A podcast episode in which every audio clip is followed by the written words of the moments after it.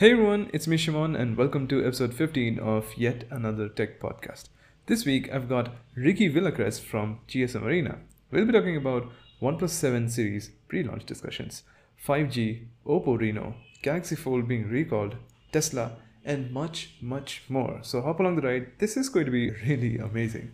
Oh hey, just a quick heads up. Our whole conversation was about two and a half hours long, but uh, I had to chop it down to half of its length.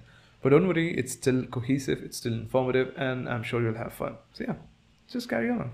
So, for those who might not know you, why don't you introduce yourself? All right, well, hello, I am Ricky. Uh, Ricky Villacrez. I work for GSM Arena uh, just over three years. I write news, I attend events, I do hands on. Um, I basically create some content for GSM Arena. And this is actually, believe it or not, my first gig in this industry. I just completely came out of nowhere. Uh, before that, I was doing retail at Best Buy. I moved to New York. I didn't know what I was going to do there. I had the idea of starting a YouTube channel, like tech YouTube related.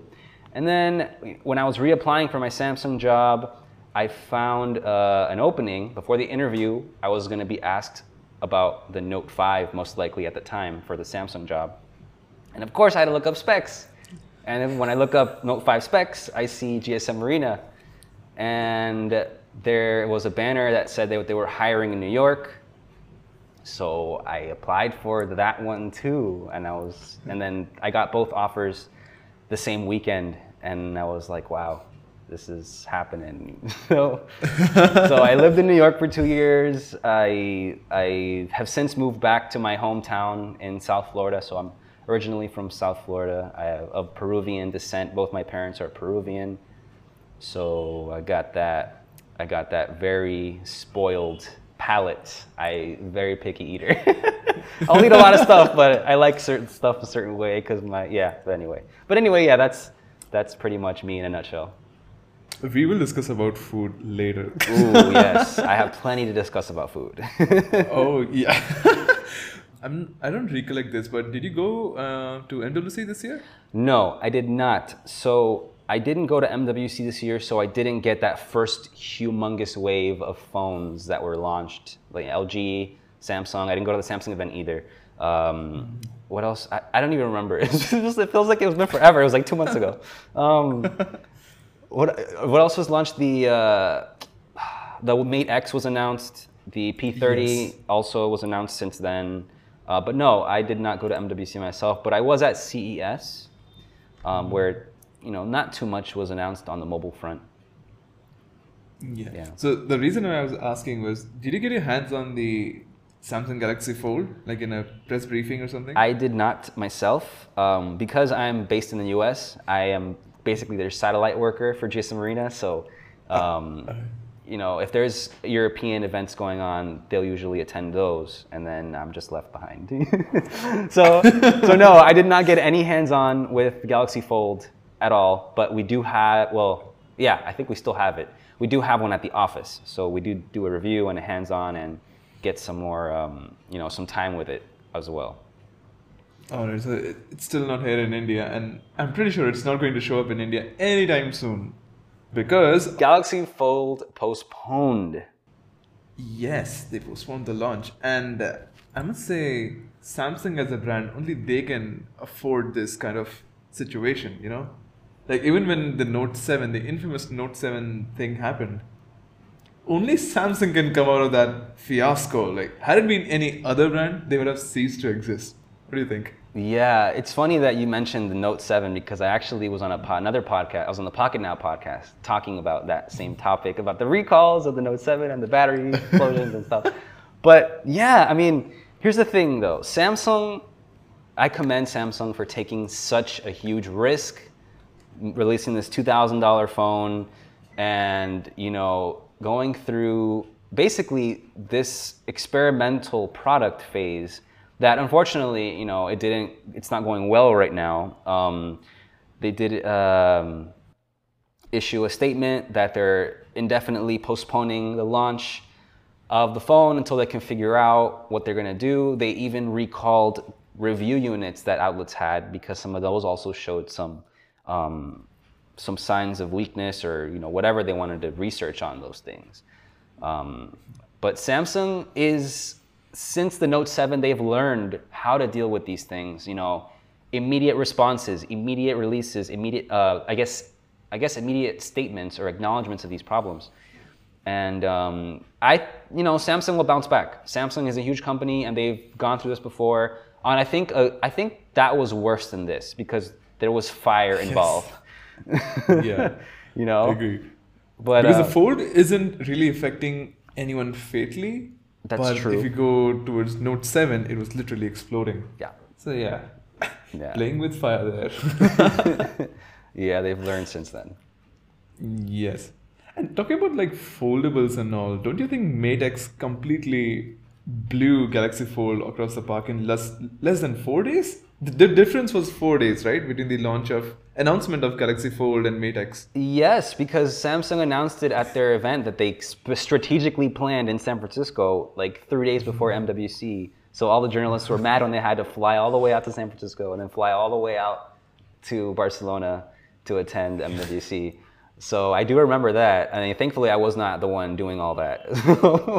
but um, but yeah, they did. I mean, Samsung wanted to you know beat them to the punch and beat everybody at MWC to the punch. So they made their event before, and then yeah, Huawei announced their Mate X at uh, MWC, and um, it's actually ironic because Samsung criticized Huawei for having their display folded on the outside, and they said that it's better on the inside because it'll be more protected. So wow, Oof. wow. that that did backfire at them. Hmm. So, according to my understanding, it's like the reason it's failing is because dust particles are getting inside the top layer, like top protective film, and people were like removing it because it seemed like a screen protector. Yeah, Really? I mean, there were two occasions that you know, these these displays were failing, and you know, one of them was just, I guess, from defects or like you said, from particles getting inside. Another one was from people removing this protective layer that, you know, anybody would think is a regular pre-installed factory protector that a lot of phones come with, particularly Chinese phones. Um, but I also saw iFixit's teardown, and they had a couple theories on what could possibly be causing these um, these failures of the displays. And basically, there's been because there's no ingress protection. You know, there's no tight tolerances on the Galaxy Fold because it's not waterproof and it's a first generation product. So they're saying that particles and debris are getting lodged in the hinge, and then that's causing these displays to just fail upon you know folding these things. Yeah, that, that's pretty um, understandable for a first gen product, don't you think? I do. Like, yeah. If we go towards second gen or third generation products, they'll be massively different from this what we have right now. Like even if you ask me, Mate X kind of seems to be a Gen 2 product for me. like if if Okay. just have a look at it, or even the Xiaomi prototype, which bends from both sides, even that looks more elegant than Galaxy Fold. Maybe they're just waiting around to see what Samsung does and then trying to be like, oh, now they're scrambling because, oh, is our going to do the same thing? You know, are we going to have the same problems, problems that Samsung is? And I think even, isn't the Huawei Mate X's display going to be Samsung OLED panel? I think that's also ironic part. Yeah. Yeah. A- another another factor being since the screen is on the outside and the screen is made up of plastic, it's going to get scratched up really quickly. Yeah. Because that's the only surface which is getting in touch with the other surfaces. So it can attract dust, anything. Mm-hmm. So yeah, once people get their hands on it, it's going to be scratched. At level four. I I I can't wait to see. I can't wait to see until they figure out bendable glass, which Gorilla Glass uh, Corning is apparently working on already, and they still need like two more years. But they're apparently developing already this, um, you know, uh, this really thin layer of glass that you can, you know, bend to a certain radius, and then you know that's when we'll be really seeing these I guess, uh, foldable form factor take off, if that is the direction that we're going to go at all at this point, because we don't even know what what turn the industry is going to go. You know? Yeah, right. Like if you turn back the time and just check out phones from four years ago, massive difference. Did you ever think four years ago that your phone will have a pop-up camera? Um, Did did you even think like out of your sheer imagination, like, hey, camera would turn up from the behind or somewhere? I don't know. I mean, I feel like, well, okay. I mean, there have been some experiments with that kind of like camera, you know, form factor changing. Like, I don't know if you remember the Oppo N1 Yeah, from a yeah, while back. Oppo N1, which had the flipping, it had a flipping Yes. camera. It would flip from the back to the front, so you could take a selfie with the same camera. And then, you know, just going back to even feature phones, sliders, you know, um, or rotating cameras, rotating cameras that were inside of, you know, in the hinge. You know, Yes, those were the remember that. times of innovative form factor, innovative design things. And now with these metal slabs, we're getting something, you know, there's a little bit less room to play with, I guess, because that's just the form factor that everybody has adopted as the norm these days. So I'm really excited to see where these foldable devices will get us in terms of form factor, usability, and um, practicality, you know, and, and what I guess it's going to push the limits of what people are going to pay for these things. All right. So hypothetically speaking, what would be your ideal foldable device would be like? Oh man, I didn't know this was coming. um, so my ideal fold. Okay, I'll tell you my ideal foldable device. I I think I'd rather have a clamshell that flips down, like the like a mm-hmm. like a like a flip phone did. Like I guess kind of like mm-hmm. what the Razr is rumored to be. I think that's my ideal smartphone because I still like it to be small. I don't. I personally don't find the need to have a smartphone fold into a tablet because I well normally like first of all I don't use tablets. I don't have a tablet, so Same.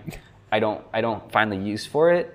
Um, and you know, if if I'm gonna be able to use a tablet, use my phone as a tablet, I want to have the speakers to pair with it. Like I want these loudspeakers I can show people this video or whatever. Um, I just don't see myself using this. And then you're gonna see this play back like three years from now when I have a foldable phone and I'm talking. I'm trying. Yeah, like I said, I mean, the, my ideal use case for a smartphone would be one that I can have, you know, my standard tall display, and then I can flip it down, put it in my pocket, and it's, you know, it's away and out of the way. And that way, you know, um, it's it's just closed, and I'm not looking at it. I guess is another thing. yeah. Then you'll be just opening it up again and again. Oh, did I receive a notification? No, I didn't. But- maybe I did. but I think if I had a phone that folded, I would be I would be fidgeting with it so much. I would be like opening and closing it all day long. Like That's what I used to do with those Nokia phones back in the day with the sliding ones, Mhm. and that that usually ended up into you know just scratching the motherboard on the inside. that was like the most common issues with those.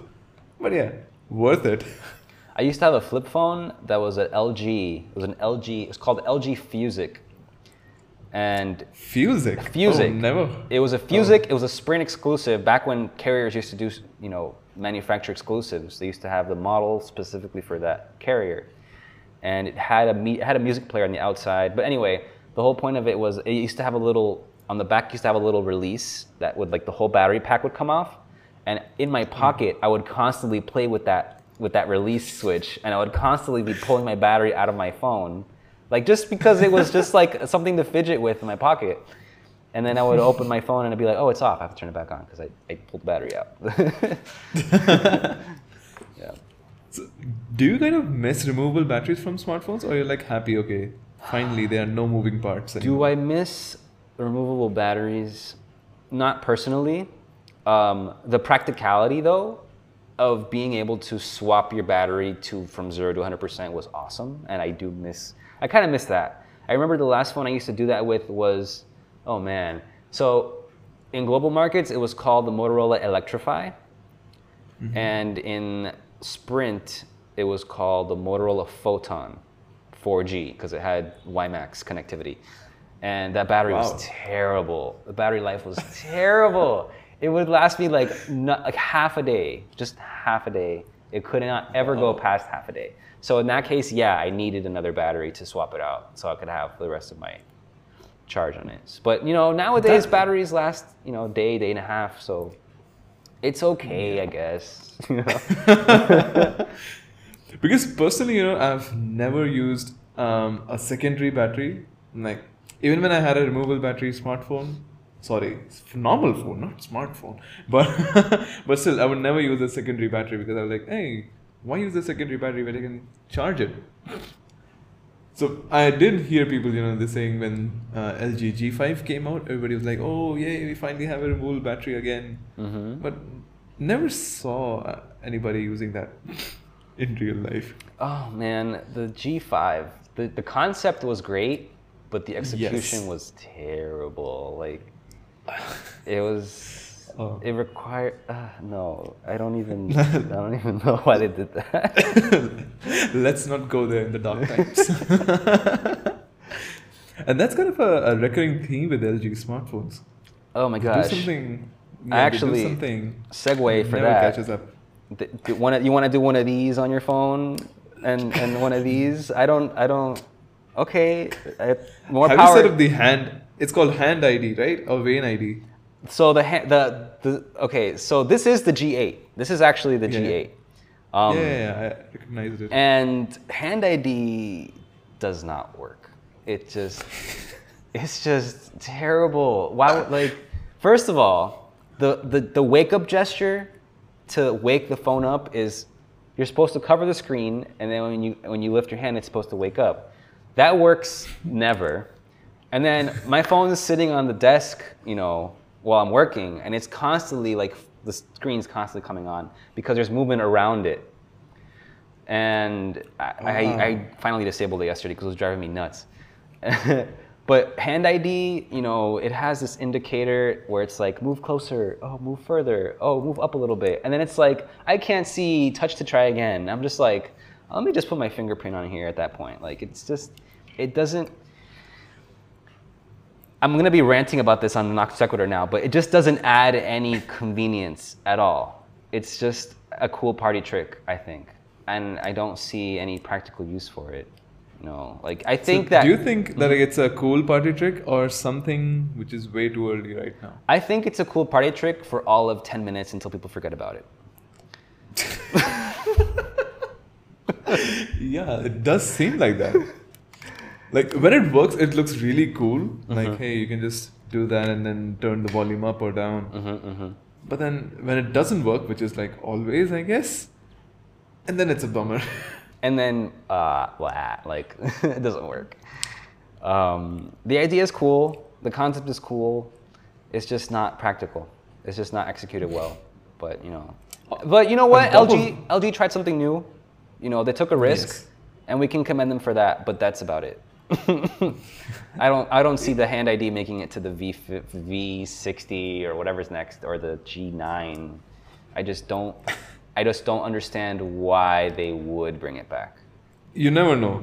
I, d- I- That's and I don't, and I don't. Maybe the, maybe they'll update it over the next three months, and it'll be the most amazing thing ever. They add more features. I don't know, but at this point, I don't see it in the future. If, what if Apple implements it? Then it'll be revolutionary. If Apple implemented Hand ID, the thing is, Face ID is already so convenient Mm-hmm. because it's you're already looking at your phone. It's just oh, there it is. You know, I I don't I don't know what's Apple gonna authenticate next. You know, your I don't know. Literally, your palm, like once you're holding the device, based on your grip, you never know. I, I don't. I don't, I don't know. Let's stick with Face ID. sure, Face ID. Face ID works for me. Yeah. So talking about Face ID and all those front-facing cameras, let's talk about Oppo Reno. Yes, Oppo Reno. Then that shark fin uh, camera pop-out seems pretty interesting. Yeah, it's a totally different take on the periscope popping up camera. You know, instead of just like a. "Rrr, rrr." So I didn't. So forgive me. I didn't actually uh, look through the Oppo's. I wasn't at the event. my, my my boss actually went to the event. But the shark fin is it like a spring loaded? Is it also motorized? It is motorized. It is but it's not motorized. Spring-loaded. Okay, Yeah, yeah. that'd be cool if it was spring loaded though. It would be a bit fragile though, don't you think? Mm, I and uh, you would literally fidget with it all day long. Like release, then put it back. release again, and then put it back. But what about if the motor could, you know, like load the spring Let and then the release is just like a, you know, I don't know. Who knows That would have been fun, I guess. But you know, you never know. So yeah, So the, they launched this- like this two two variants, right? There so are two variants. the 10x zoom variant, and then the standard one. Yeah, so the standard one does not have the 10 times zoom periscope camera that the it's literally is it literally called Reno 10 times zoom? Yes. Okay. that's that's one for the Hall of Fame of names of Chinese Yeah. phones. so there's a there's a 16 megapixel camera in this selfie um, I guess in this in this you know shark fin. But what I also like about that shark fin is that they took advantage of the back side of it as well by putting the flash for the rear camera. And I think that just makes sense um, to you know Yes, use that does. space for something. Wait, I thought that was an error in the render because Is I was it? thinking like that that that flash would be for the front side because it already has a flashlight below the periscope camera, right? Or is it just a logo? No, I don't see. I mean, in the renders, let me see the hands on. I don't see one in the renders. But let me check the hands on because I don't know if Oppo made a mistake in their Because- own renders. That would be kind of. Yeah, Like, because don't you you think that it'll be odd? Like even when you want to use flash from the rear camera, the shark fin would come out. I mean, that's yeah, that's the whole point. It's like you know, when you're gonna take a picture, you see this like, and you're like, whoa, you know. uh, so there's no flash on the front.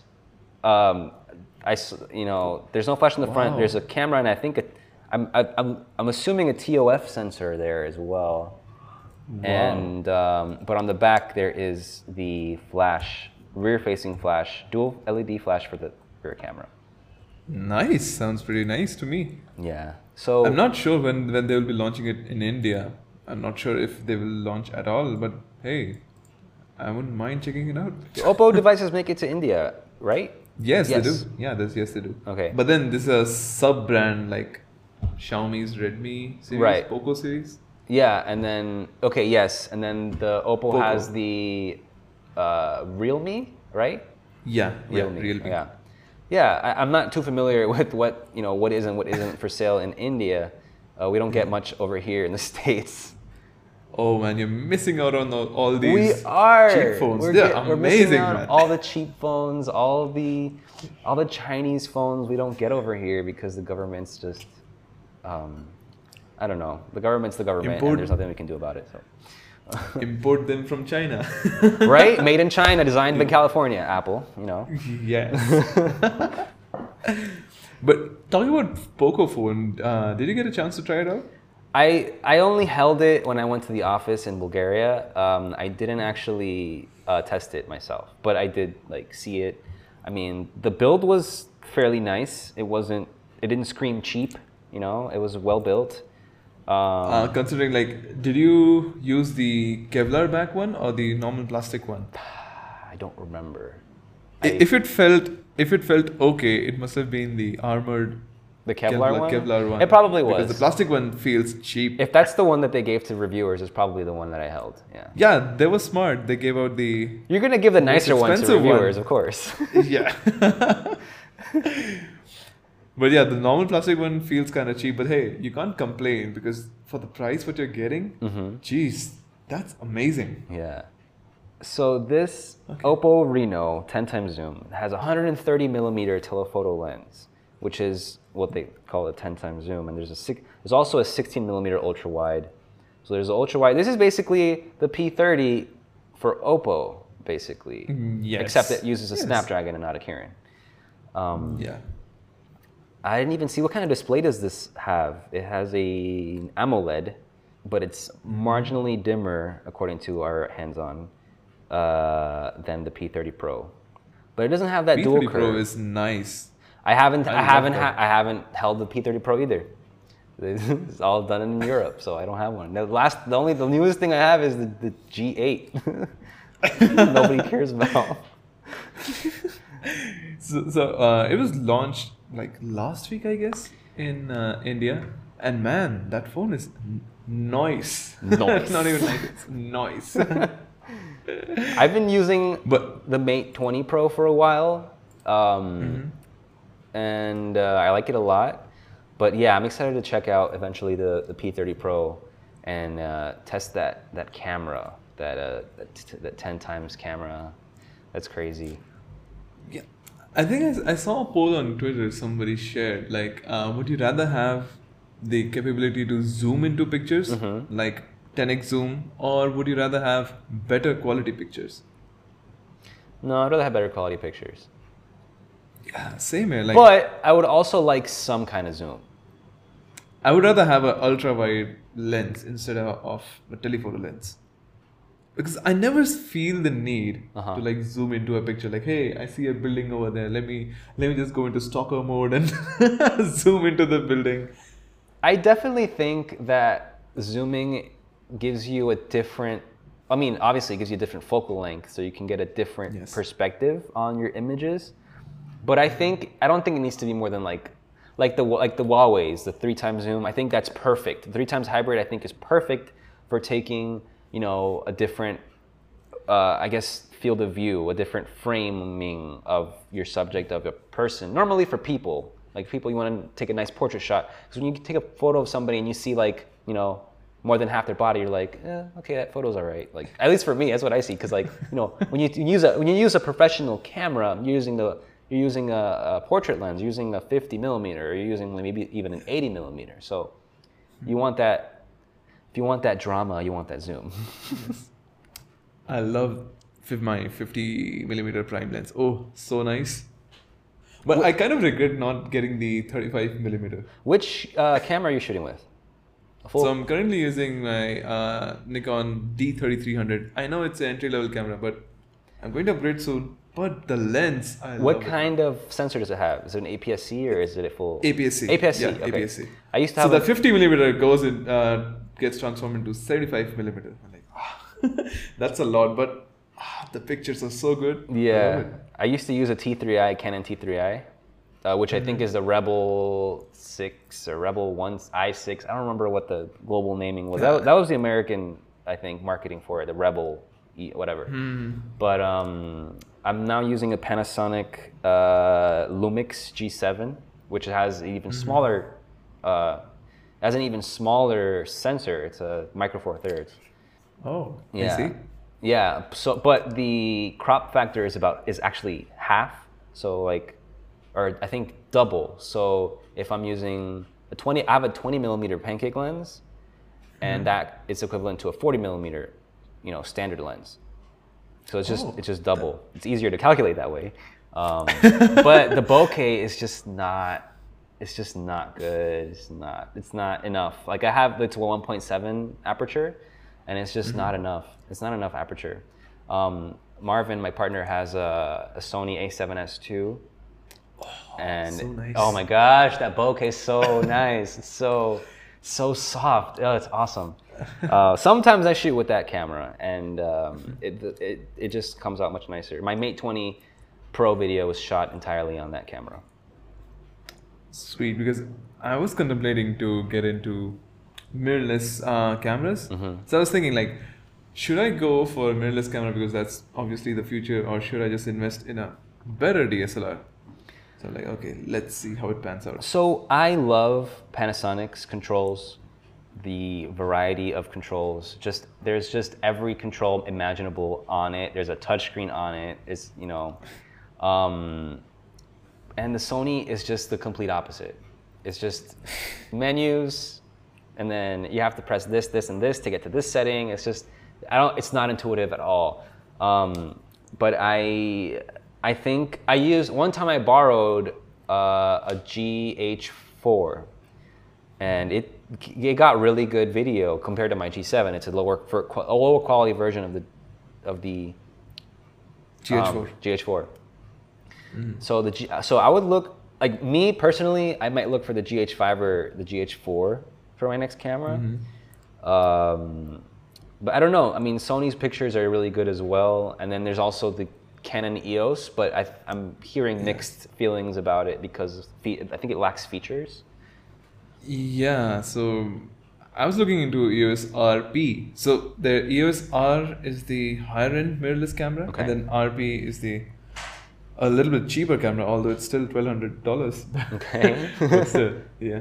So when I was talking with Hayato, he was swearing um, about Panasonic cameras. Like they are amazing. He's using GH4 or GH5, I forgot. He's but yeah. Okay, he he's using one of those. Yeah, I know for sure. yeah, he's using Panasonic. Uh-huh. Yeah. So he was like, hey, you can also go for Panasonic. Okay, I'll keep that in mind. Yeah, just f- for what we do, I love the Panasonic because it just it's so easy to use all of it.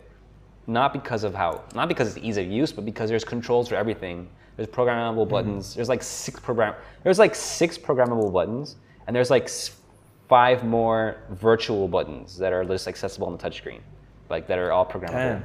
Yeah, That's nice. And I think that their um, their connect their smartphone connectivity for like remote Mm-hmm. usage is so much better than Sony's.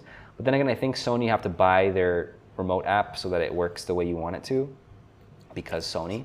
I, I don't own one, but yeah, I Yeah. guess that's how it works. Yeah, um, yeah, it's pretty useful the the mobile app. It's it works okay, um, but it does most of everything you do. You can control ISO, control shutter speed.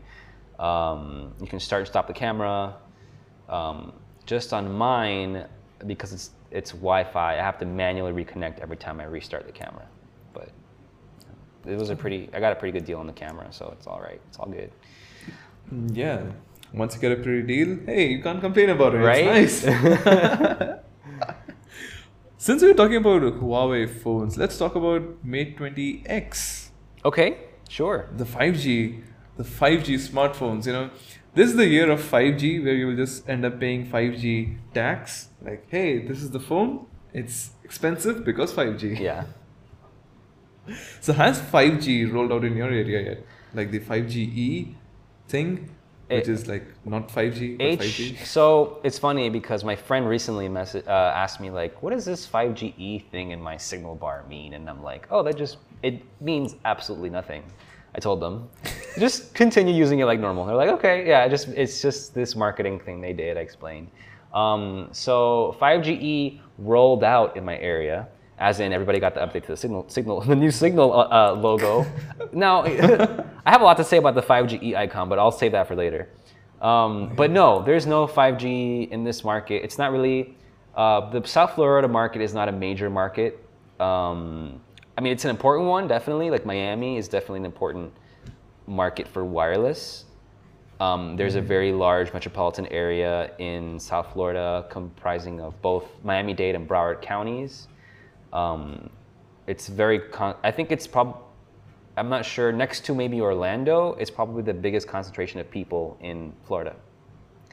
Um, But no, there's no 5G here. There's 5G right now in, I mean, Verizon has 5G in Chicago when they first launched it with the Moto Mod is only, the, the, the Moto Z3 and the Moto Mod 5G is the only way you can get on it. And you have to pay the extra $10 a month to access that 5G connectivity. And actually, um, on this topic, yesterday I wrote a story about a comment that the AT&T CEO made during AT&T's earnings call. And he said, uh, I would be surprised, if this off the top of my head, I would be surprised if they didn't price 5G the same way as cable companies price internet at home, where you pay more for the speeds. And I'm just like, okay. I think T-Mobile's gonna have something to say about that for sure, because you know it's just if 5G, okay, if AT&T does this and wants to charge, you know, the third internet tier for, you know, one gigabit speeds, let's say, on 5G wireless, you know, mm-hmm. then it just becomes a cable company at that point because that's how cable companies charge. And you know, are we? And the question remains: Are we still going to be charged by gigabyte? Are we gonna, still going to be charged for data buckets, or is that going to be gone and we're just going to be going off of speed tiers? So you're going to have the 5G connectivity, and then you're going to get the most basic 50 megabit plan because it's the cheapest one. What's the point of 5G? You know, it's like we want to we want to give customers the advantage of it, and you're just going to do the same thing you were doing before and just trying to charge for this okay, I understand it costs a lot of money to set up a 5G network and roll it out. I get that. T-Mobile um, has said that over the years, eventually, once they get 5G running up and running, um, you know, it's going to cost less per gigabyte to offer to, to customers, you know, and they're going to gain more customers. You know, with this 5G rollout, people are going to gain more customers, uh, even like at home broadband customers. Um, this whole 5G thing is just a whole, it's going to shake up cable industry, um, the TV industry, and the wireless industry as we know it. All three. Agreed. Yeah, agreed. Since we're talking about internet speeds, what's your plan uh, at home right now? Like your internet broadband plan? Actually, it's, How much are you it's a funny thing you mentioned that because I have to call Comcast to renew to renew my promotional plan. So um, I have Comcast here, Xfinity, which we call it here in my area. Um, Up until last year when I called, because I was getting like literally 25 megs down and like five megs up, it was terrible. Oof. Um, I upgraded to something quicker, and it's now I get 120 megs down and 20. It's no more than 20 megs up, which is better than what I had, but it's still not the fastest. I'm not in a very centralized area. It's not very heavily populated this way, but there tends to be people with more money in this area. People that are like, you know, there's gated communities and all that's nicer area. But um, yeah, I, I they've been slowly upgrading, you know, us to these like faster, you know, speeds. Hope I don't, I don't think we're gonna get gigabit anytime soon. In other words, um, yeah. but you know, I think Google Fiber was rolling out in Tampa. I'm not even sure where Google Fiber is at right now. If they're still doing that, to be honest. yeah, it, it just exists. Somewhere, it just exists. It exists somewhere, just not here. Yeah. so, how much are you paying monthly? Like, just an approximate Sure. Uh. I think for I mean it's a it's a home because I work from home, so it's a home account. And I think we're paying a hun- I can't remember. I think it's honestly like sixty to seventy dollars a month. And do you have like a data bracket? Any data limitations? I think it's a soft cap, but we don't we never reach it. I think it's like five hundred gigs or something, or yeah, five hundred gigs or a hundred or a terabyte. No, it's definitely not a terabyte. It's probably a hundred, five hundred gigs, but we never reach it. Huh. Yeah, 500 is more than enough.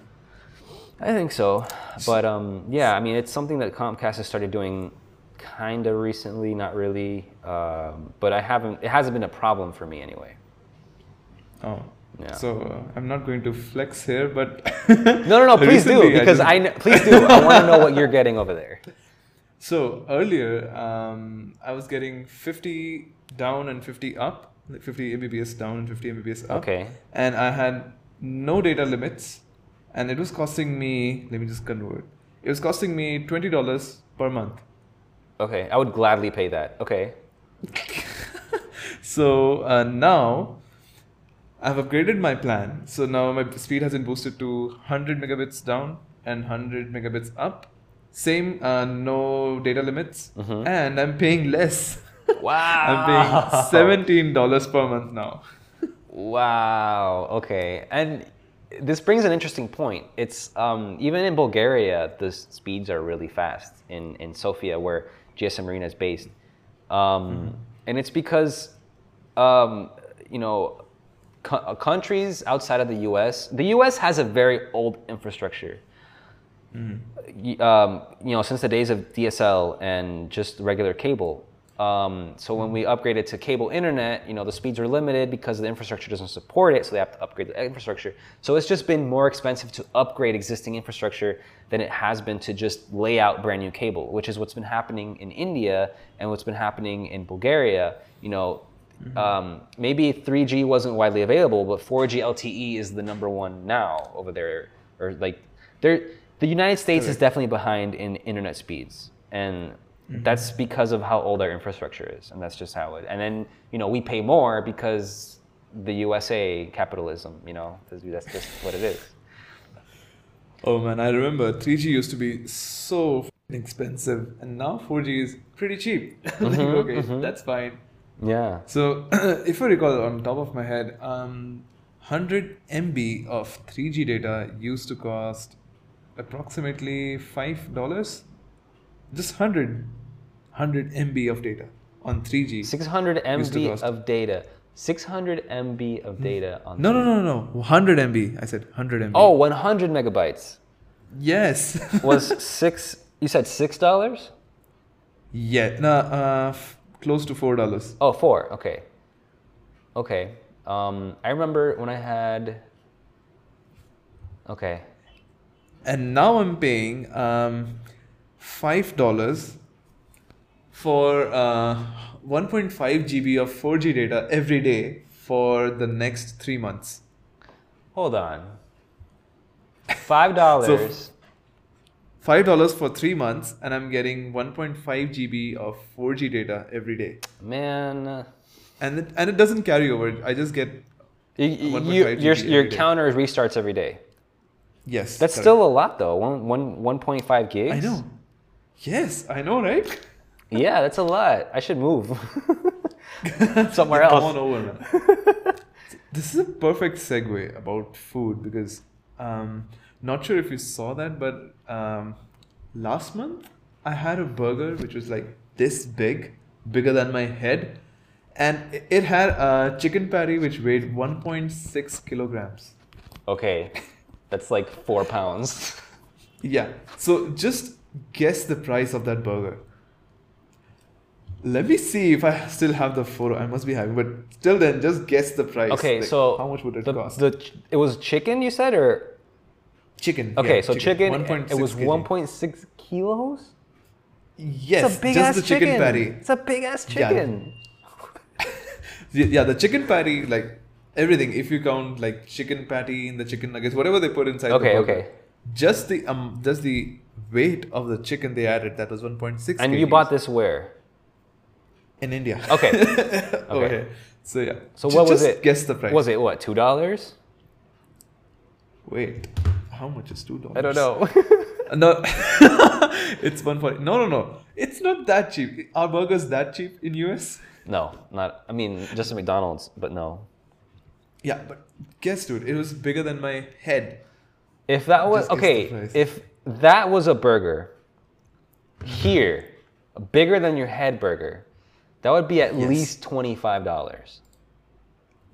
Okay, let me just. Okay, okay, okay, okay, okay. I get it. So, uh, I think I'm about to find the image, but that burger costed me eleven dollars. Oh, okay. I thought it was. I was really lowballing it. Okay. Yeah, like two dollars. Wait, am I really thinking what you're saying? Like two dollars? No. way off. it's funny you mentioned pricing and food because I was I actually spent um, about a week in Peru last or this month earlier this month. I went back to my home country.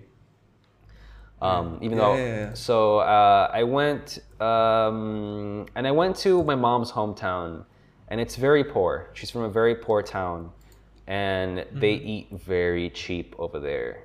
I mean, both from necessity and just from like what they have available, because they don't have terribly much variety of food available. Um, but I would eat like, you know, a full meal for like eight Peruvian currencies, which is about two dollars and fifty cents. And it would have like it came with like a starter, like an entry, and it was like a little.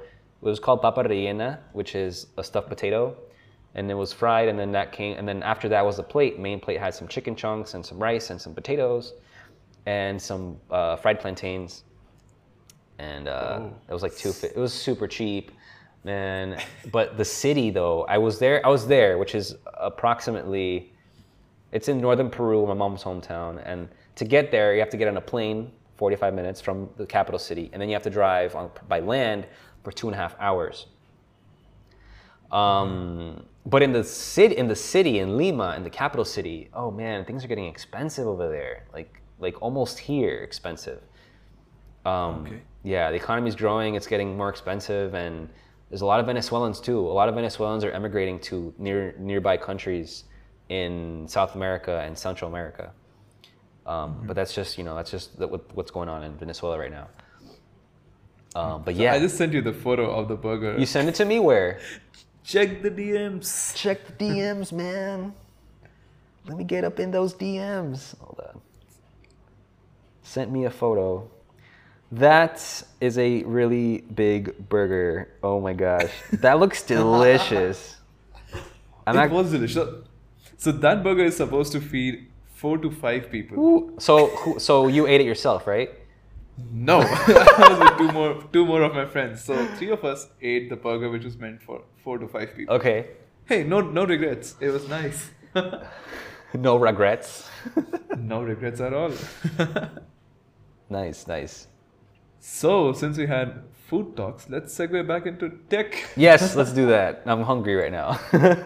Oh, same. It's like 11 p.m. and I, did have lunch. Sorry, dinner, and I'm still hungry. I'm like, I had breakfast. I, I had breakfast. It's about 1:25 p.m. over here. We actually have a nine and a half hour difference between uh, Shimon and myself. if you ask me, I really wouldn't mind having breakfast right now. No, you know what? Sometimes I just want breakfast. Like when I lived in New York with my partner, we would on Thursday nights we would have breakfast for dinner. Like we would just I would just I would love making breakfast. So I would just make eggs and cheese and ham and like uh, what else do we have? Um, sometimes we make pancakes. Like we went all out Ooh. on Thursday nights. We just have oh let's have breakfast. Why why not? Yeah, I love Yes. I love breakfast food. Who doesn't love breakfast? Everybody loves breakfast. and pancakes. Yes, pancakes. Oh man, I can only handle so many pancakes though. They have to be made right because if they're just one note, you get tired of them real quick. yeah. Oh my agreed. god. Oh my god. La- okay, so last thing about pancakes, I just saw on like a Tasty or like some Facebook video about these huge, this thick pancakes. They're this thick, like that, and the, they use egg whites. They whip the egg whites into a meringue basically, and then they mix mm-hmm. that with the batter, and they they they fry like that. There's just a stack of like oh, like a, Oh, it's like boy. a dollop. It's like a wallop on the pan, and you just flip it, and it's this thick. I'm just like, oh man, I gotta surprise somebody with that one day. but anyway, enough food because I'm really hungry. Let's get back to tech. That's like thick with double C's. it's thick, boy. Thick tech. Anyways, thick tech. Well, if you see, like Samsung Galaxy Fold is one thick smartphone. What do you think? Galaxy Fold. Yeah, it's like double a normal phone now when it's closed. Yeah. So let's segue a bit from smartphones and let's talk about Tesla and their amazing electric vehicles. Sure. Have you ever driven a Tesla before? So it's actually funny. Um, I've never driven one, but I just made a friend through a couple of um, potential business partners that I'm trying to start. We're trying to try to we're trying to start a creative company. Um, he has a Tesla 3, and I rode in it for the first time for, the, for any Tesla for the first time in like like ever, like uh, maybe a week ago, two weeks ago. Um, so I don't know too much about Tesla. I don't know too much about the tech. I know some of it, um, and I myself drive a 3 Series BMW, the 2009. It's 10 years old now, and actually I, I want to make a video about my 10 years with it. Um, it's still going strong. It has a lot of you know you need you need to you need to take care of these things because they're very complicated machines. Yeah. I agree. So, how was the experience riding a Tesla? Oh man. Um, honestly, I need to drive it. I don't want to be in. I don't want to be in the back. I was in the back seat. I, want to be. I want to drive it, and then I, and then I can get back to you with that. Um, it was the accelerate. I mean, my friend, my friend, my new friend's friend was driving it, so he, the owner wasn't driving it, and he just kept like, you know, accelerating like. I'm just like, okay, that's cool, but how does it do turns? You know, Florida is very flat, so we don't have curved roads, we don't have hills, we don't have, you know, all we have Oh, is I all we have is highways and um, local streets, and it's all grid. It's all grid, you know, like grid, grid, grid. Oh, like I this. see. Yeah, so it's very flat here. Um, so yeah, I want to take it. I want to drive it myself, um, and and and get a, get some feedback on it. I drive a stick shift, so I'm always like, oh, I don't want to drive an electric car because I can't I can't have fun driving it. You know. Yeah, same same here, but still. So, the legend goes like if you can drive a car in India, you can drive anywhere in the world because it's so unpredictable here. Oh my gosh. So th- that's kind of a meme. Like Tesla autonomous driving cannot work in India because it cannot predict No. what's going to happen. I can imagine. I can imagine. But yeah, so that's why like I enjoy driving a manual car, but then sometimes I crave like, hey, considering the traffic and the uncertainties on the road, I, I would rather drive an automatic car.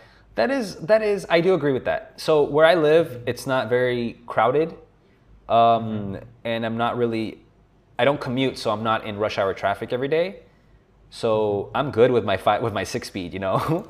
but if I was now, if I was commuting every day, I was stuck for 45 minutes. You know, a lot of people's reality in this area, people commute for an hour, 30, 30, 45 minutes, at least 45 minutes to commute to work in traffic. But I'm over here complaining like it's the biggest deal in the world when you you're in India and the traffic is probably way worse than over here. You guys have like 20, 20, 20 lanes going into like three lanes. I think. I don't know how. Oh no, that's China. Just kidding. That, that, that, that was China. yeah, that's China.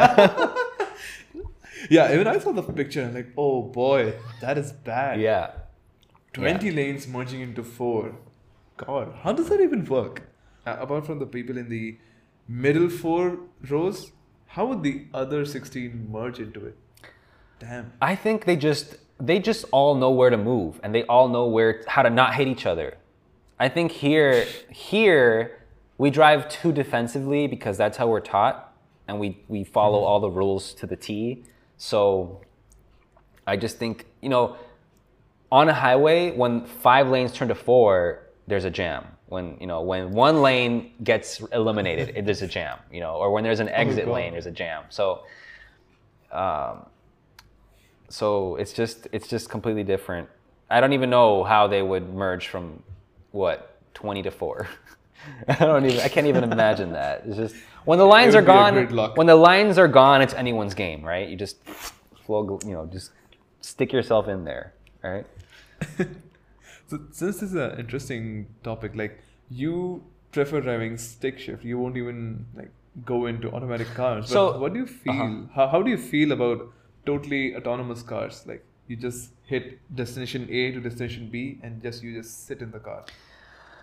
Um, it's interesting. I'm glad you bring this up because I've never actually discussed this with anybody before. It's making me think about stuff. So, um, I like, I enjoy driving. Now, I say that because, like I said, I don't have a commute. I don't commute.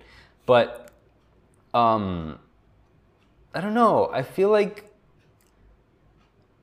I do enjoy driving, but it would be nice to be able to just let the car take over and just get me to where I'm going. I don't know. I guess I've never really, I've never really thought of that process because I, I, you know, I don't, I don't think. Um, maybe once I spend more time with my friend's Tesla, I'll have a different opinion. But I actually, I can't form an opinion right now. I can't, I can't come up with one right now. Uh, to be honest. Yeah, yeah. I have the same um, schedule. You can say like I don't commute, so whenever I do, it's like a short commute. But um, a few weeks ago, I had a road trip of sorts where I had to drive for continuously four to five hours.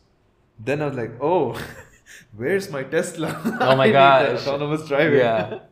because it's fine when the roads are empty. Yeah. I mean, you don't, you're not stuck in a traffic. At least you're moving. Mm-hmm. But suppose you get into a traffic jam stretch, then you're like, ah, this is taking a lot of time. Yeah. I guess just. And- uh-huh, go ahead.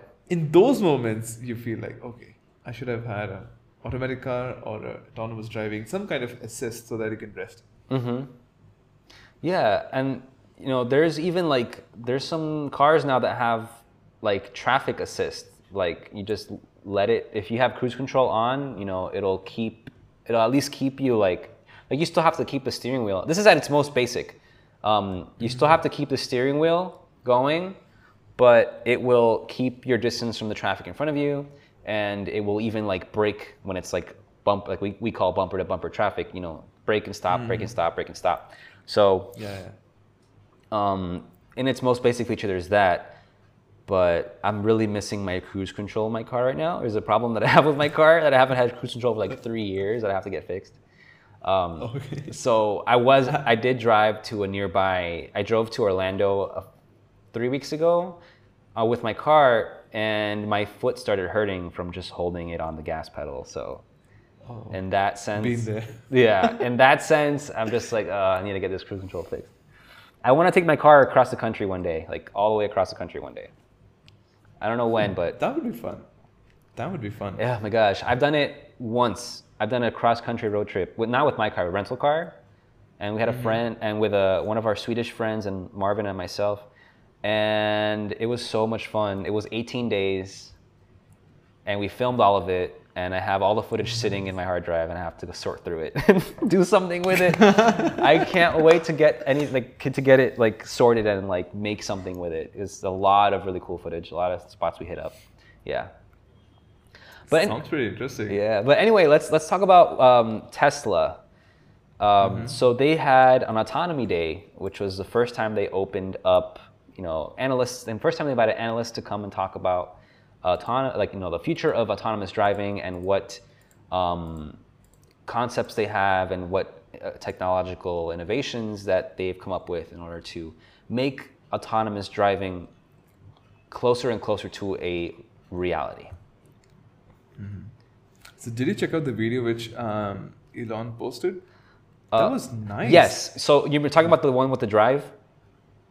Yeah. Okay. Yes, I The did. I did see that. It was really cool. It's you know, um, he just put the destination, uh, which I think was just a loop. It was just like he was going back to where he came from, but he put a destination with a route and hit go, and then he just sat there and it just went all the way. It was just, it was crazy that you could just like do that now. Like it's the the the possibility is there now. Like imagine 10 years ago you told somebody, "Oh, cars are going to drive themselves." They'd be like, Psh, Yeah, "Yeah, right." right." You know? If it happened today, I would still have some kind of hesitation. Like, hey, I cannot let the steering wheel go. I need to hold at least one part of it. Like, I need to have some manual control. yeah. But then, yeah, who knows? In the next five, ten years, I might be sitting in a totally autonomous car. Who knows? I don't know, man. I mean, my car is getting old, and I'm really like drawn to the idea of a Tesla, just because of the tech that's involved, and just because it's it's the it's it's the future, no doubt about it. Correct. It's the future, um, and uh, you know I still pay for gas, like anybody else. um, but I think I mean I'm I'm not even complaining because I think U.S. has really cheap gas compared to a lot of places, but um, yeah, I mean, eventually, you know, these cars will be obsolete, and yeah, it's it's gonna be. It's it's the future now. It's the future now. Yeah. So even um, how Tesla reported that they lost seven hundred and two million dollars in the last quarter. That's right. But if you see, they're still pretty ahead in the competition, don't you think? Yeah, I think they said that their deliveries were declining. Uh, I guess interest in the car, or just people that are buying the car are getting their, you know, they're getting deliveries and they're starting to decline. But I think Tesla needs to start offering a lease option, and I think if and when they do that, they will get more interested people who don't want to commit to buying this car because maybe it's a first because of how early it's it really is a beta product. A Tesla today is a beta product. They're going to have issues. They're going to have you know stupid designs. Like I follow I follow uh, I don't know if you follow Quinn Nelson on on Yeah. Twitter. Um, he, he, he runs a channel, YouTube channel, Snazzy Labs. And he has a Tesla 3 and he talks, I love how he rants. I love the guy when he rants. Yes. And he talks about how terrible the trunk design is when there's water sitting on the trunk and he opens it, the water runs down, splashes on the window, and then runs back down and splashes right into the trunk. And how Yeah, it's I saw that video and, and I was like, what? They didn't think of why didn't like like my car has a channel below the window that routes the water around and down Yeah. the sides of the trunk. So um yeah, it's that. it's those little things that Tesla will eventually get better and better when they think about those things. But, you know, it's still early on. And I think yeah, if Tesla offers a lease option, like maybe a one year, two year, three year lease option, people would be more interested in like, oh, I'm I'm down to try a Tesla for three years, you know, but Um, maybe that's It's not not the funny route. you mentioned that Uh-huh. because I, if I recall correctly, they introduced the lease options for Model 3 just a few days ago. Oh no way! I'm over here talking shit. I don't even know what's going on. And if I recall correctly, even uh, Marcus's Model S is, is a lease vehicle, if I recall correctly. okay. Tesla leasing, competitive leasing. If these do not benefit Yeah. you, blah blah blah. Okay, there's Yeah, 10,000, available 12,000, and 15,000 annual mileage options. Um, dang. Okay. if you want to lease a Model S, it's $7,500 down. If you want to lease a Model 3, it's $3,000 down, which it's about right for a, a you know, um, for a lease. And then, okay, Yeah. so let's, here, let me put this into my, let's calculate what my monthly payment would be. I'm just cu- curious. And why? I can't. It doesn't let me. Fix your website, Tesla. Why can't I put my zip code? What's going on? So let's jump into OnePlus. Are you going for the OnePlus 7 launch event? Yes, I'm going to the OnePlus 7 launch event in New York on May, was it May Sweet. 14th? 14. Yeah. Yes. hmm And I'll be going for the one happening in Bangalore. Same event, Uh, different places. It will be it will be 8:15 p.m. for me because all three launches are happening. Are they happening simultaneously? Oh wow! So if it's at 8:15 your time, then it's at uh, I can't do it right now. it's at like I think it's like at 11 a.m. Yeah, yeah, on the, 11 on the East Coast. Yeah. Yeah, so it's going to be amazing. I heard that Carl is coming to Bangalore. I'm not sure if he's going to be in New York or something. I don't know. Um, I'm not sure. Was- Did he go to? I don't. I think, I, don't remember if he was at the OnePlus 6T launch in. Because I was at the I was at the 6T launch. I don't remember if I saw him or not. Uh, because I recall reading a thread in uh, OnePlus forums where they mentioned like, "Hey, you'll be you'll be getting to meet Carl Pei over there." It was for fans, but I'm like, "Hey, wait, Carl is coming to Bangalore. Oh, that's great. Have you met him personally?" Oh my gosh, it's so funny. I've been to um, I've been to a OnePlus. I've been to two OnePlus parties. One in um, one in Vegas after CES, not this past CES, the previous one, and then I and then um, at the Berlin one for this last IFA, I was also as well, and the opportunity was there so many times, and I didn't meet him. Like he, he was like in my vicinity, like a lot of the time talking to people I know.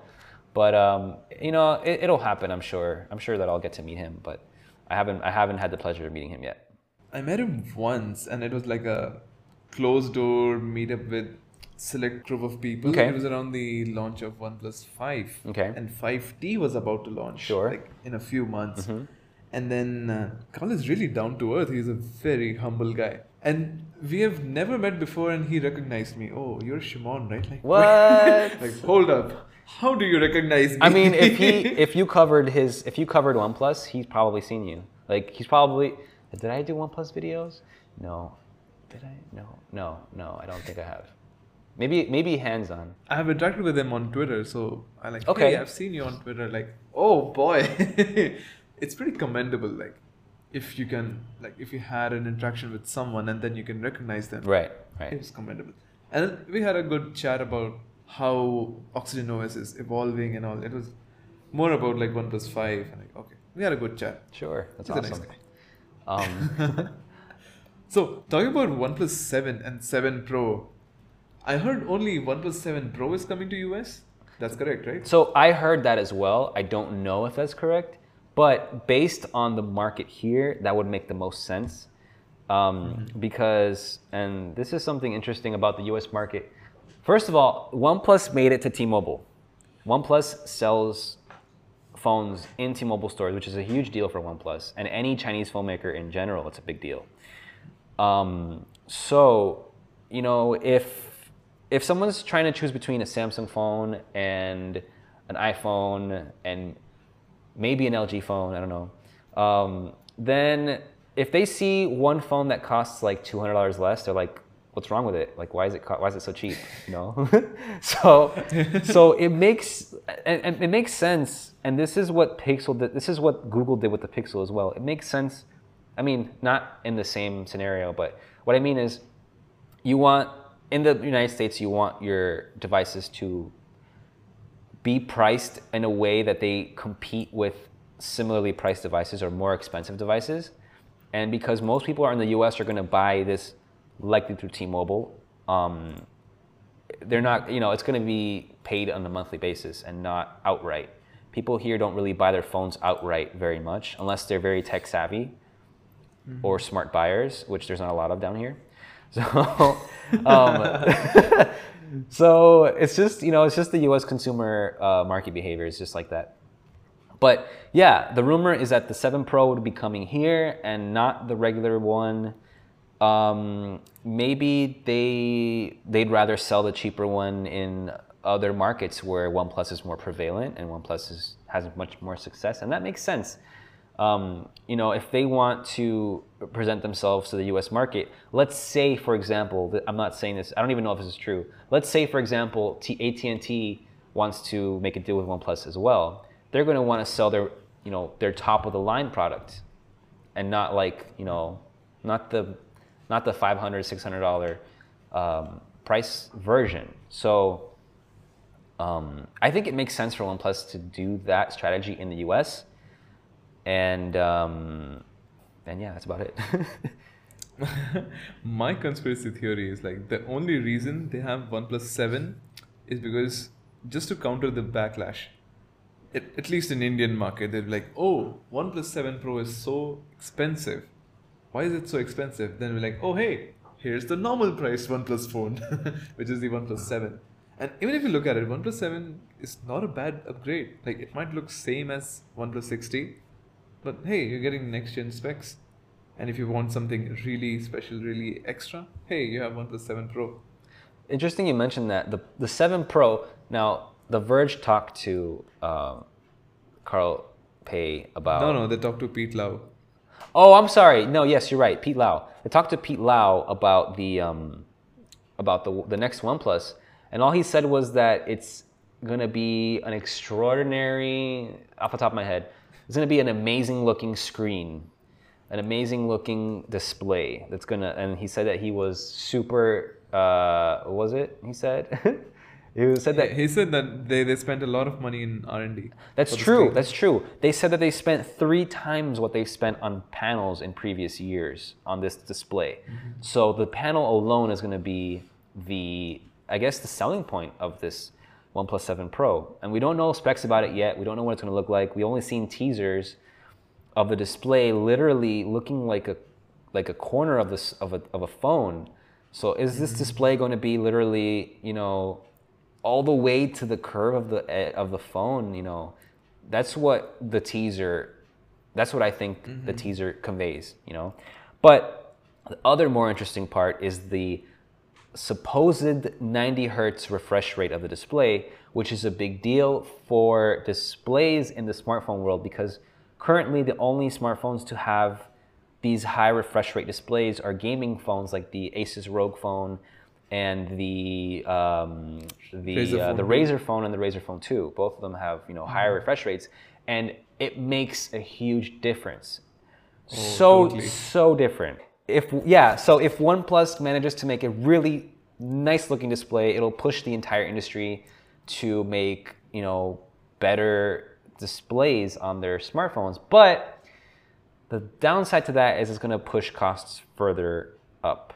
And mm-hmm. you know, smartphones are getting more expensive and more expensive. Do we really need another reason to make it even more expensive for something that we don't really need, but we would like, you know? it's like we being tech enthusiasts, we're like, oh yeah, what's the next big thing? Right? we need something nice. And then you think about, oh, it's expensive, but you know, that's just the way it is right now. yeah.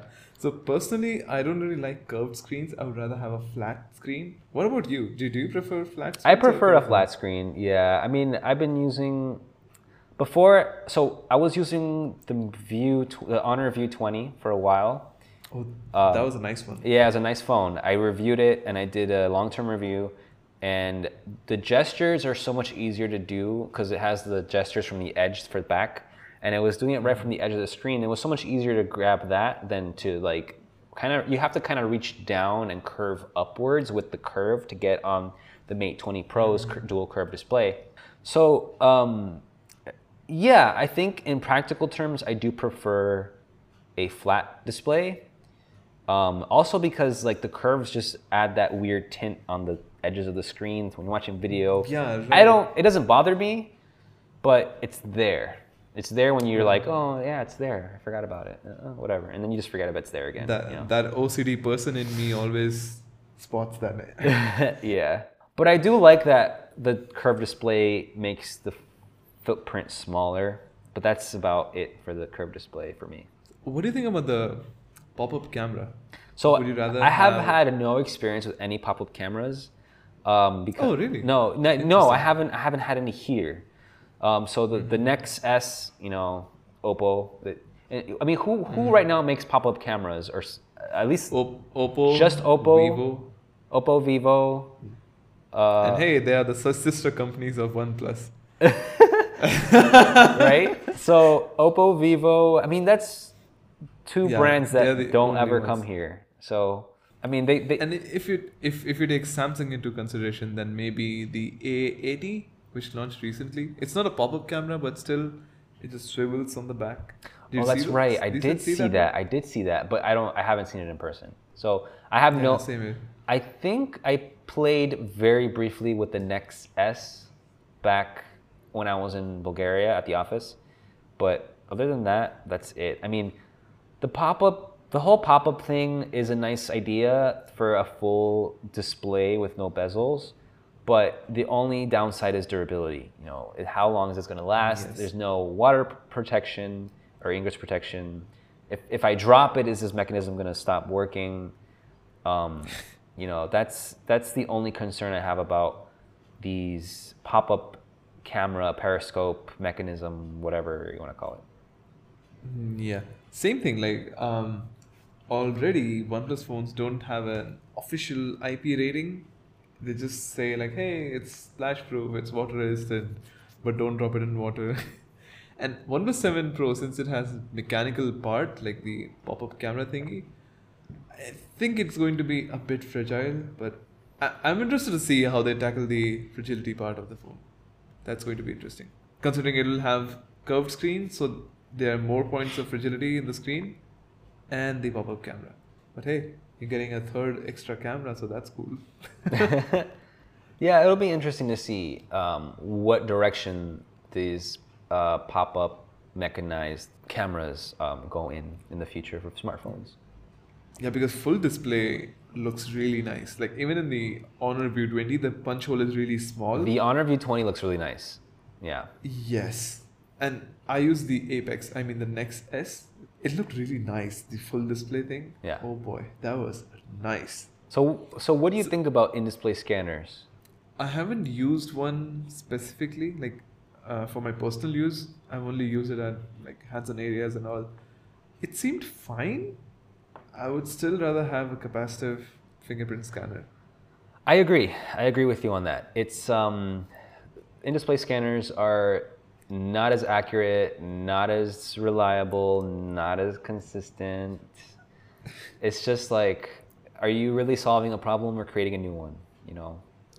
Um, Yeah. I, I, I like the rear mounted thing. I'm using the fingerprint scanner on this um, on this uh, on the G8, and it works pretty well. Um, Do you really need it? You have hand ID, man. I forgot about Hand ID and Face Unlock. This, this one also does Face Unlock with the TOF sensor, and it makes you do it makes you register your face like an iPhone, like you doing all of this, also.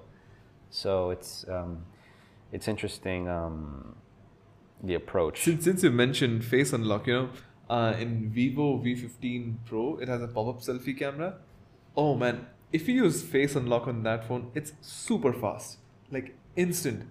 The camera just rises up, boop boop, and you're done. Yeah. I, I was thinking like maybe it's just faking it. I tried it with like some other faces and all. It's accurate. It's Oh my pretty God! Did you see um, the Nokia the Nokia Nine Yes, unlocking with a pack of gum? Yeah, with the yeah, yeah with the pack of chewing gum. Yeah, that was Oh hilarious.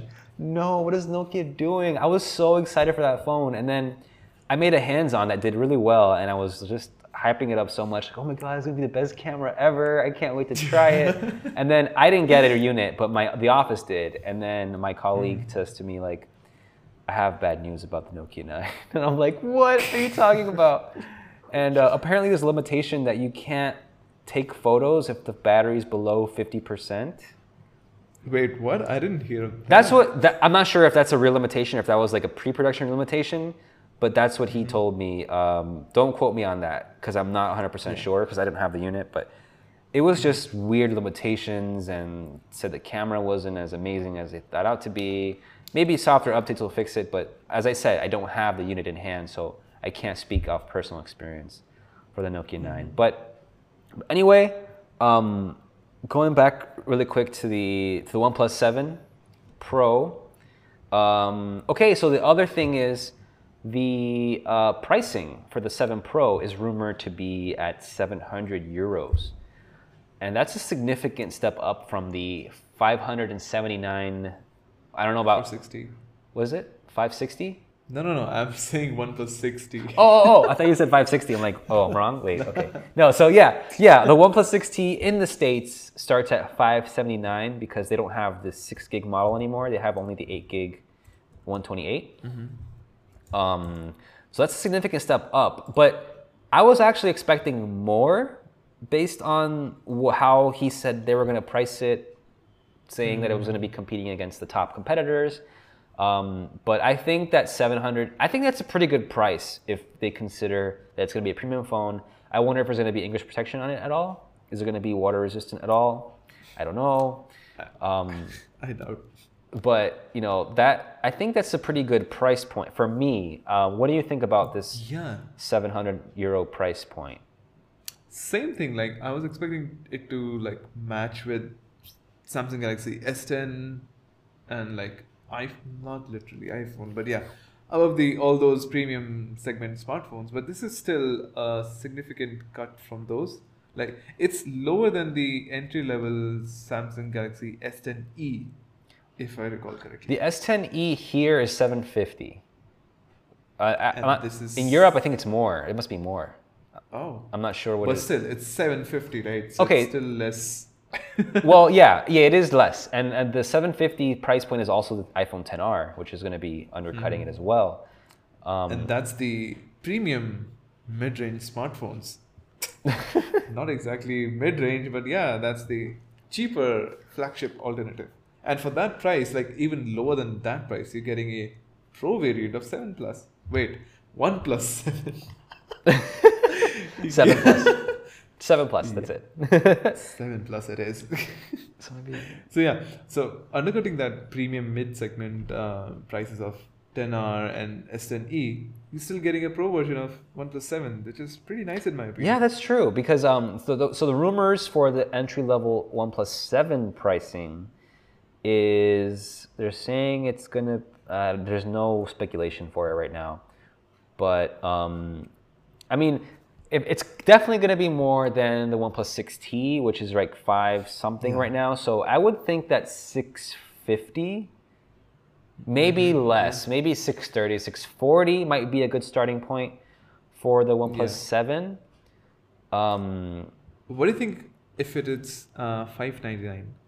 599 that actually would be better way more competitive for sure um, but i don't know what kind i mean i don't know i wonder what they're going to do with the 7 and what specs the 7's going to have over the 7 pro How much was how much was the McLaren edition priced at? Uh, I have to check again. Um, like, I think it was. It wasn't too much more. Was it? It was definitely not 800. It was like 699, I think. Okay. So just for comparison, like the base model of OnePlus 6T over here was 38,000 rupees. I will have to convert it. but um, in comparison, the McLaren edition is 51,000 rupees. Hmm, let me just convert it real quick. Oh boy. So 38. So uh, it was $540 for base 6T and uh, for McLaren it was $725. 725. Okay, Yes. that sounds about right for here too, but I, I don't see it here on the website. I don't know why. I don't see it. I think it. I wrote a story about it. It's probably on there. I mean, I reviewed. Did I? I did review it. I took. I have this phone. I have the McLaren edition. Um, Wow. Yeah. I have it somewhere. Um, okay, it's six. It's six ninety nine. Yeah, I think it'll be priced lower than the McLaren edition because McLaren edition had the maxed out storage options, right? 10 gigs of RAM? Yeah. it 12? No, it was maxed out. It was ten and two fifty six. Personally, I think 64 gigs or maybe 128 is enough for me at least. Because everything is in the cloud. That's true. Nowadays, yeah, yeah. I, I I like to have the option of one twenty eight, but I really don't think I need more than sixty four. Yeah, same here. Hey, better than having 16. Oh my gosh, having your having like only four gigs for for apps or something. That was really bad. The dark times. People who still people are still buying eight gigabyte eight gigabyte. Oh my gosh, I used to work at Samsung in Best Buy, mm-hmm. and people used to come with me like, "What's wrong with my phone?" And it was a Samsung phone, and I'd be like, "Oh, you need a new one. This has only eight gigs of. You can't do anything with this. This was Storage. eight gigs of storage." And it was like two years old already. It was like the Galaxy Grand something. oh boy. Yeah. I, Oof. yeah, so I'm just like, oh, you should just get a new phone right behind me. This is the S6 right now, like whatever came out at the time. Um, That was that was really fun. My mic's So okay, on. so let's Okay. So so to just wrap things up, sure. Where can people find you on the internet? Um, well, you can find me at uh, Twitter, Instagram, at Ricky V Tech, R A C K Y V T E C K. Um, and you can find me on YouTube. I occasionally, I don't do as many as, uh, I don't do as many videos as the other guys, but um, I'm also do um, video for GSMArena. So you can go to GSMArena's YouTube channel and you can find me there as well. Um, yeah, but I'm always on Twitter. I, I also I'm on Instagram. I like to uh, post to the gram uh, regularly. So I'm also on Facebook, but I don't use it as much. I have a Facebook uh, page for myself, but I'm starting to update that now. So if you're on Facebook, you can find me by searching Ricky VT. And yeah, uh, just hit me up if anything. I don't know. Like I'm not talking to the viewers right now, it's the listeners. Like I like to interact with people on on Twitter. So if you have a question about a phone or I want an opinion on something, like hit me up. I'm down. I'm down to like have a conversation. It was amazing talking with you and discussing all things. It was really interesting. I hope you had fun. Well, thank you, Shimon. I had a lot of fun. It was great talking to you. I'm glad that we had we were able to interact like this. I haven't really since we really met. Like the first time we met was the only time we ever saw each other, and that was like a couple of years ago now. At least two years ago now. Um, yes. now, uh, when we met for the uh, HTC U11 launch in Taiwan, Yeah, that was that was a good experience. that was that was my that was my first trip outside of the Americas. Like my first, I'd never even been to Europe at that point. First trip to Asia, Ah. first trip outside of the uh, United of the not the United States. I've been to like South America and and uh, Caribbean, but um, first time out of the Americas. It was really interesting. Yeah, I was I loved it. I want to go back to Taiwan so bad. It was so awesome. oh, same here. I want to go back. I want to go back to. I was like, no, why is HTC doing not doing the same thing anymore? I'm glad that we got that experience though. That was like the first and maybe last Yeah. time that they did a media tour like that. Yeah, because it was their 20th anniversary. Yeah. Well, Shimon, I had a great time. Thank you for having me. And um, you know, I'm just a tweet away, message away, whenever. I'm down to be on here again. You know, I I I'm, I love it. It's just uh, you know, whatever. Just hit me up. Yes, let's do it again sometime soon. Definitely. And that's it, folks. That's all for this week's episode. I hope you liked it. And if you did, like, share, subscribe, do your thing. And if you have any questions or comments, constructive criticisms, let me know. Just tweet at me. It's at Shimon IPS. That is S H I M O N I P S. And hey, new feature alert.